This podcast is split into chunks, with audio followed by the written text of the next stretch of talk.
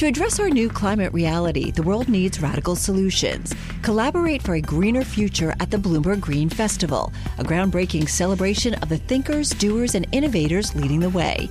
From design and culture to technology, science, and entertainment, hear from inspirational speakers and immerse yourself in climate solutions. July 10th through 13th in Seattle. Title sponsor Amazon. Get 20% off using promo code Radio20 at BloombergLive.com slash Green Festival. This is Bloomberg Law with June Grasso from Bloomberg Radio. Welcome to the happiest place on earth, where your happy is everywhere, anywhere. Disney World may be the happiest place on earth for visitors, but the company itself is not so happy with Florida's governor ending its ability to govern its 25,000 acre resort. So Disney is suing Republican Governor Ron DeSantis, alleging he orchestrated a targeted campaign of government retaliation as punishment for Disney's protected speech opposing Florida's Don't Say Gay law. DeSantis says the lawsuit is political. They've been treated much different than Universal, SeaWorld, and all these other places. And so they're upset because they're actually having to live by the same rules as everybody else. They don't want to have to pay the same taxes as everybody else. But in the lawsuit, Disney points to DeSantis' memoir where he described the bill against Disney and said, quote, Disney had clearly crossed a line in support of indoctrinating very young school children in woke politics. And also his many public statements against Disney, like this on April 6th. They are not superior to the people of Florida. And so, come hell or high water, we're going to make sure that that policy of Florida carries the day. And so they can keep trying to do things, uh, but ultimately, we're going to win on every single issue involving Disney. I can tell you that. DeSantis has also speculated publicly about what other actions he might take to punish Disney. Now people are like, what should we do with this land? People have said maybe create a state park, maybe try to do more amusement uh, parks. Someone even said, like, maybe you need another state prison. Who knows? I mean, I just think that the, the possibilities are endless. My guest is Leslie Kendrick, director of the Center for the First Amendment at the University of Virginia School of Law. Tell us a little about Disney's lawsuit against DeSantis. So Disney's recently filed suit against DeSantis on a number of different grounds, contracts clause, due process, the takings clause, and what's gotten the most attention are First Amendment claims, arguing that Florida laws that were passed at DeSantis's behest violate the company's First Amendment rights because they are essentially retaliation for Disney expressing a view about another piece of legislation, House Bill 1557, which is often known as the Don't Say Gay Act, about regulating educators in their presentation of material about same-sex orientation. So this is a claim that essentially that the steps that DeSantis and the legislature have taken since Disney did that amount to a First Amendment violation of Disney's right to free speech. DeSantis' tough talk, talk toward Disney, is cited throughout the lawsuit, including 18 quotes referring to some form of woke Disney. Is that the strongest part of their lawsuit, what he said himself? So, as you know, all of this started more than a year ago when Disney first made the statements about House Bill 1557, and DeSantis was critical of them, saying that they had crossed the line in their criticism of the law. And the complaint does include many statements by DeSantis and also by legislators in Florida. And just to be clear, statements that amounted to just criticism of Disney wouldn't create the same issues. The reason the statements are important in the context of this lawsuit is that they argue to the motive or purpose of the specific legal actions that the legislature took with regard to Disney's development district there around Orlando. The argument is that these statements show that this action was taken not for some neutral business reason, but precisely because of and out of retaliation for Disney's speech about the Don't Say Gay bill. Randy Fine, a Republican who advanced the bill, at that time said, You kick the hornet's nest, things come up. And I will say this you got me on one thing. This bill does target one company, it targets the Walt Disney Company. Is it targeting Walt Disney enough, or does that targeting have to be in retaliation for what Disney said? Well, this gets to a larger question in law of how we determine what the motivation or reason for a law was particularly in the context of a multi member body like a legislature. And the Supreme Court has spoken to that numerous times. So, one thing cited in the complaint is a precedent from equal protection doctrine that suggests you have to look at the structure of the law to help to flush out its purpose. And here, this law was passed under circumstances that are very different from the customary way that the Florida legislature addresses development districts like this. And of course, there are about 1,800 development districts like this around the state. More recently, in the Masterpiece Cake Shop case involving another part of the First Amendment, the Free Exercise Clause, the court found that an entire process had been tainted by basically the remarks of one or two members of the first governing body that had addressed the problem and suggested that that was enough to discover a discriminatory purpose. So they've said a lot of different things about this, and there are cases within the free speech doctrine too that suggest the timing of an action, the circumstances of an action, all go toward the reason that it was done. Can you explain what Disney would have to prove in its lawsuit? Yeah, so what Disney is alleging is that it has enjoyed a special relationship with the state of Florida dating back to 1967 with the creation of the Reedy Creek Improvement District, which is the area including the Disney parks, Walt Disney World, and all around there that enabled Disney to develop that property but at the same time imposed obligations. Disney is responsible for some basic services there, electricity and water, so forth, and the improvement of it, including, you know, hundreds of millions of dollars of infrastructure. Disney's argument is that this relationship has been changed by the legislature at DeSantis's behest because of Disney's exercise of its First Amendment rights, its expression of opposition to House Bill 1557. What they need to show is that that action was taken because of their exercise of First Amendment rights. Essentially, they need to show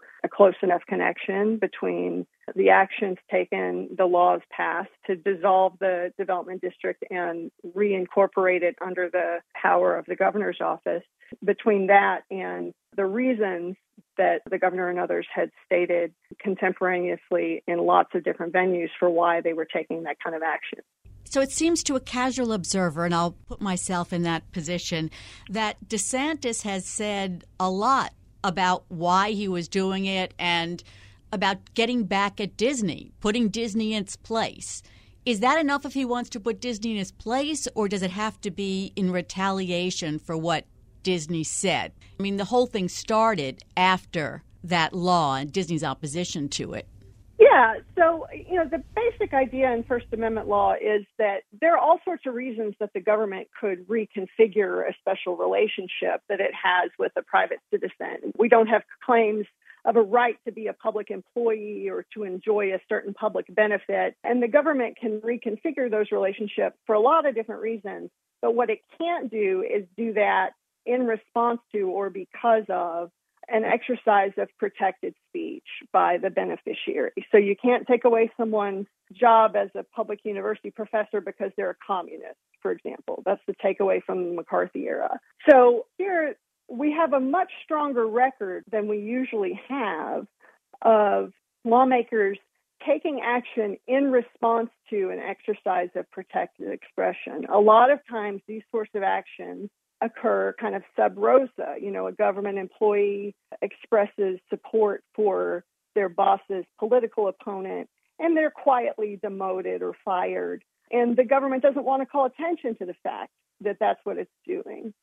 Here, part of the reason I think for the action was also to be able to tout the action, to say, we are taking action against woke Disney because they're woke Disney. So you know, a court's going to have to look at all of this, but it's a much different kind of record than you often have when someone's asserting that adverse action has been taken against them because of their exercise of their First Amendment right. The governor's spokesman said that his office was unaware of any legal right that allows a company to operate its own government or maintain special privileges. That's a reference to the decades old district that's home to Disney World. But isn't that beside the point? That's not really the issue here, whether or not Disney has a right to that. That's right. It's beside the issue in the First Amendment claim because although the government could revisit the relationship with Disney and the existence and conditions of the Reedy Creek Improvement District for all sorts of different reasons, the First Amendment and First Amendment law holds that they can't do it out of response to Disney's exercise of their protected expression, the same way that you couldn't fire a government employee for speech outside of work on a matter of public concern, except in you know very very narrow circumstances. There's going to be a very high bar to meet for that. Uh, the same way that you couldn't revoke a contract with. There's a case from the 90s involving a truck service that had a contract with a city, and they're taken off the list of contractors of, of available towing companies in response to some protected speech. That's not okay, right? So the law is very clear that even if what we're talking about is a special relationship, First Amendment law says you can't modify that simply in response to uh, protected expression. DeSantis and his allies have characterized their actions as, you know, putting Disney on a level playing field with other theme park operators. But Universal Orlando, SeaWorld, and Busch Gardens and Legoland do not have oversight boards controlled by the governor. Does that factor in here? Right. There are different aspects to this. One is putting them on a level playing field is not permissible if the reason that it's being done is because of protected speech. Even if it reduces Disney to the same status as others, that's not okay if the reason their benefits are being taken away is because of exercise of protected expression. But beyond that, there are factual questions here as to whether it's even true that this action puts Disney in the same situation as other similar enterprises. And to the extent that the actions taken do not do that, that can be itself further evidence that this action was punitive and retaliatory. What kind of defense do you think DeSantis would be able to raise in the Disney suit? Well, I think there'll be a couple different tacks. One will be to try to portray this action is neutral. You already see that in some of the statements that have been made.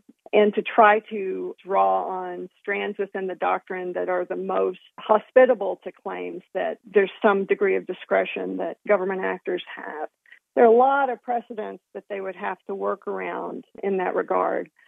You know, the other thing is just sometimes big picture issues, high profile issues like this cause courts to rethink relationships and they might be arguing that the relationship between government provision of benefits and the speech of private actors. It's time to rethink that. That would be a huge, a huge move if they were to do that. It may be that they'll stick more toward arguing on the facts that this is not a First Amendment violation.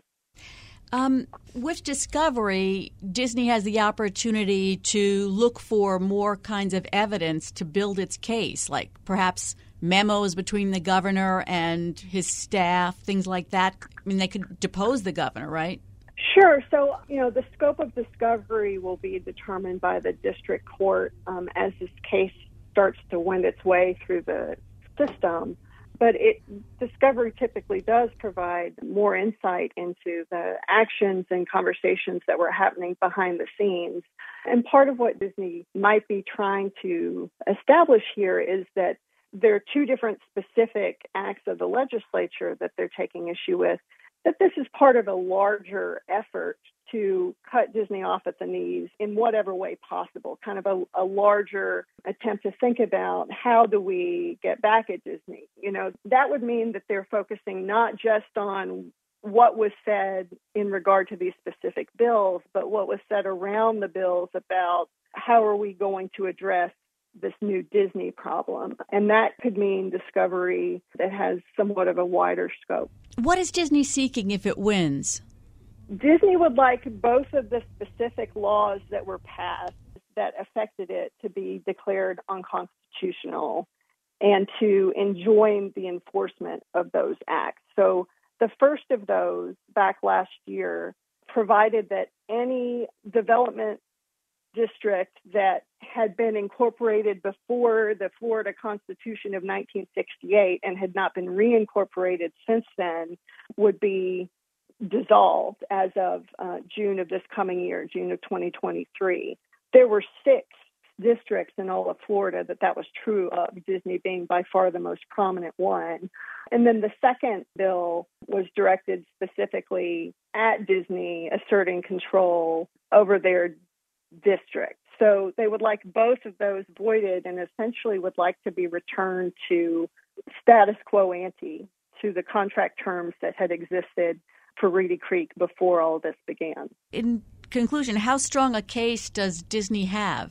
On existing case law, based on the complaint, it seems that Disney has a very strong case that adverse action was taken against the corporation in response to protected expression that was critical of the existing government. And Disney seems to have an unusually thick record of statements already, public statements, to help establish that. Thanks so much, Leslie. That's Leslie Kendrick, Director of the Center for the First Amendment at the University of Virginia Law School. To address our new climate reality, the world needs radical solutions. Collaborate for a greener future at the Bloomberg Green Festival, a groundbreaking celebration of the thinkers, doers, and innovators leading the way. From design and culture to technology, science, and entertainment, hear from inspirational speakers and immerse yourself in climate solutions. July 10th through 13th in Seattle. Title sponsor Amazon. Get 20% off using promo code Radio20 at bloomberglive.com/green festival.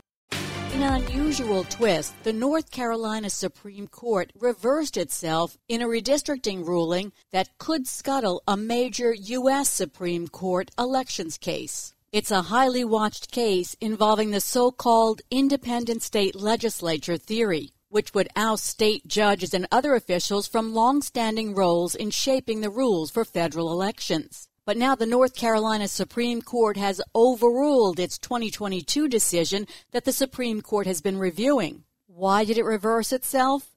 Because in last year's election, Republicans gained control of the state's highest court. And they've backed a Republican drawn congressional map, reversing the decision that the Democratic majority had made in 2022. Here to help us sort it all out is elections law expert Richard Briffault, a professor at Columbia Law School.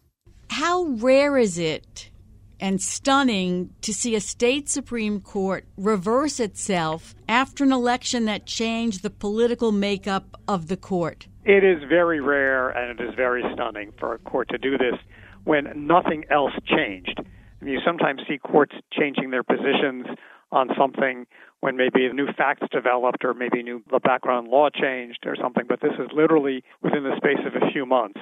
The North Carolina Supreme Court reversed itself on really sort of two major voting issues the gerrymandering case, but also a case involving a statute involving voter ID.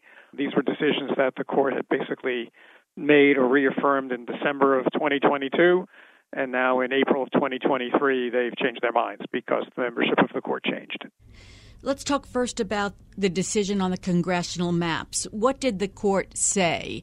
Did it explain why it was reversing itself? The court basically says, as the U.S. Supreme Court had said, that partisan gerrymandering is non justiciable. That is, there's nothing in the state constitution that addresses it, and there are no standards that the court could develop that would allow them to consistently review and strike down plans as gerrymanders without making policy judgments inappropriate for courts the court very much modeled itself after what the U.S. Supreme Court had done in the case, that also came out of North Carolina, a case called Rucho, which the U.S. Supreme Court decided four years ago.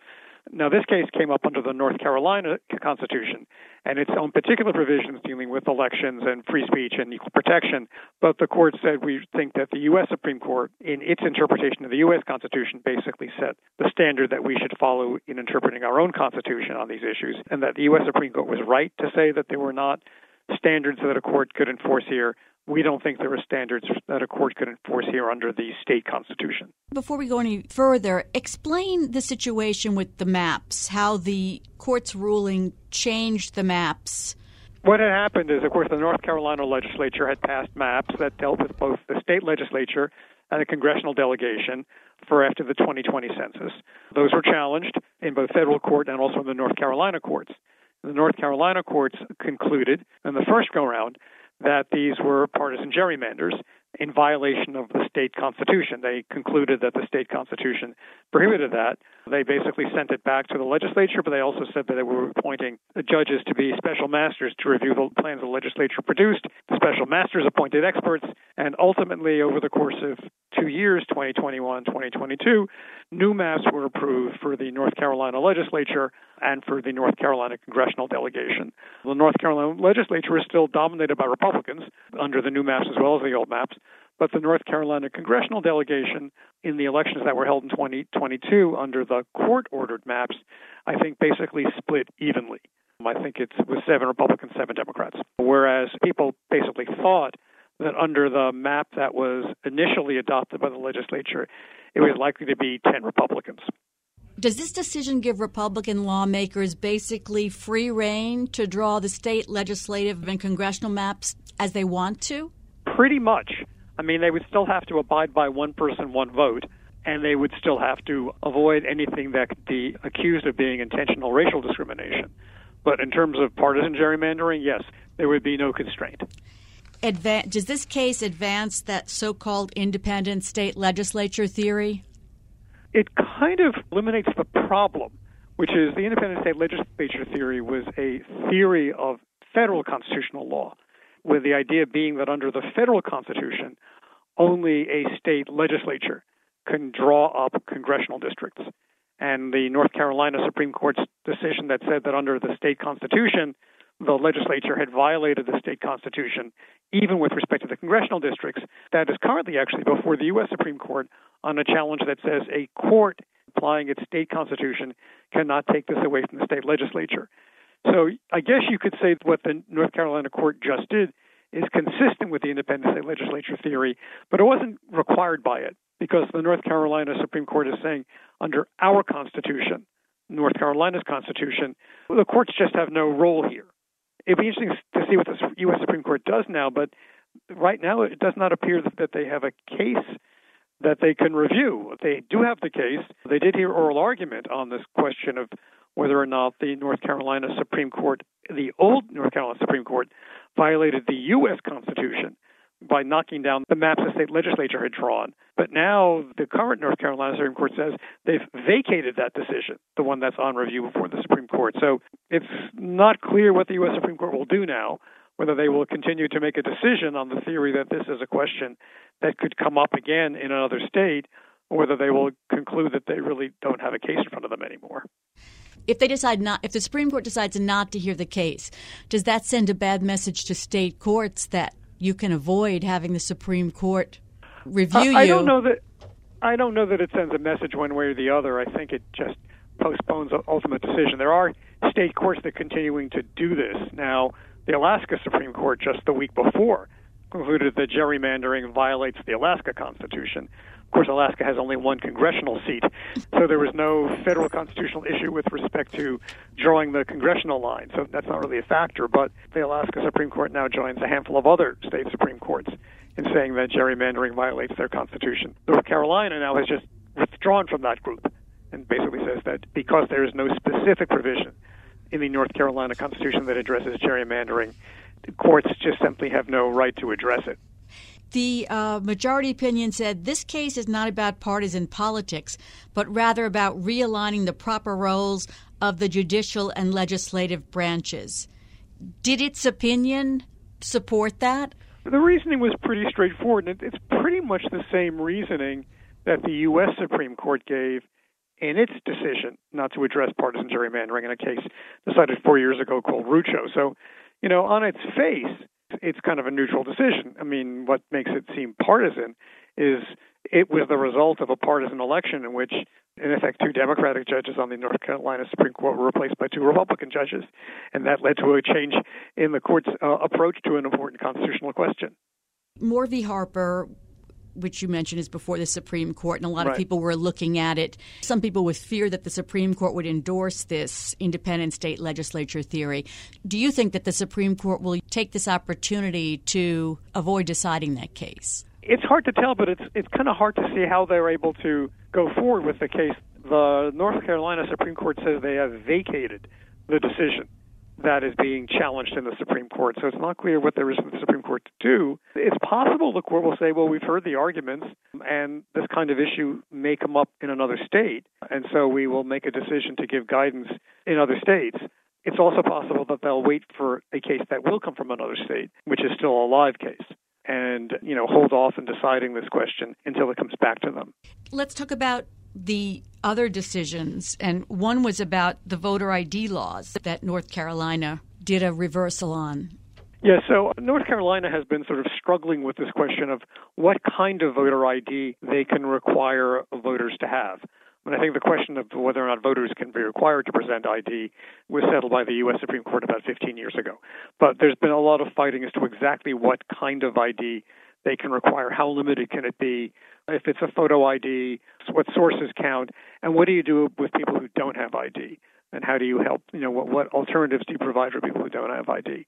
The North Carolina legislature passed a law in the early 2010s that the courts struck down on the theory that it was racially motivated, that the law was really purposely designed in terms of the specific kinds of ID that counted and didn't count to have a, a particular impact on black voters. And so that was struck down. The state then went back, and actually, the voters in North Carolina approved a constitutional amendment authorizing voter ID, although, again, they didn't spell out exactly what kind of voter ID would count.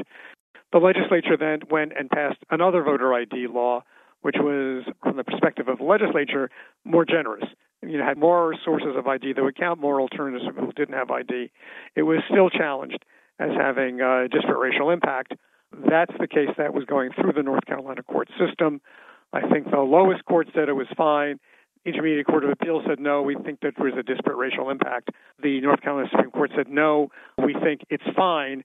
And in the course of doing it, they basically, to some extent, toughened up on the standards, at least in North Carolina, that uh, voters would have to show, actually, any plaintiff would have to show, to show something is racially discriminatory.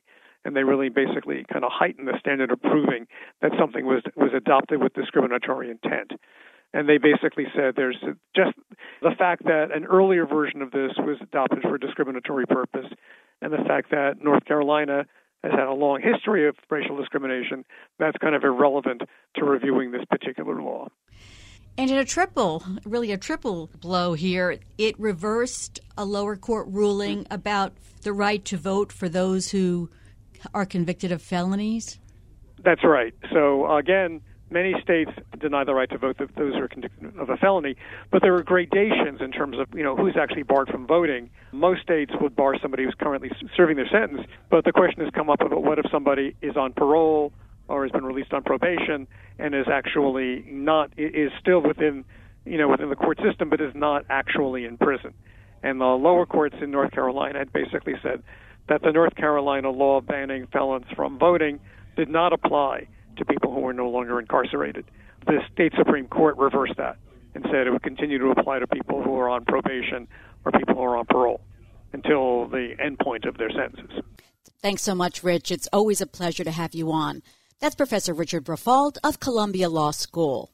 And that's it for this edition of the Bloomberg Law Show. Remember, you can always get the latest legal news by listening to our Bloomberg Law podcast. You can find them on Apple Podcasts, Spotify, and at www.bloomberg.com slash podcast slash law. I'm June Grasso, and you're listening to Bloomberg. To address our new climate reality, the world needs radical solutions. Collaborate for a greener future at the Bloomberg Green Festival, a groundbreaking celebration of the thinkers, doers, and innovators leading the way. From design and culture to technology, science, and entertainment, hear from inspirational speakers and immerse yourself in climate solutions. July 10th through 13th in Seattle. Title sponsor Amazon. Get 20% off using promo code Radio20 at bloomberglive.com/slash Green Festival.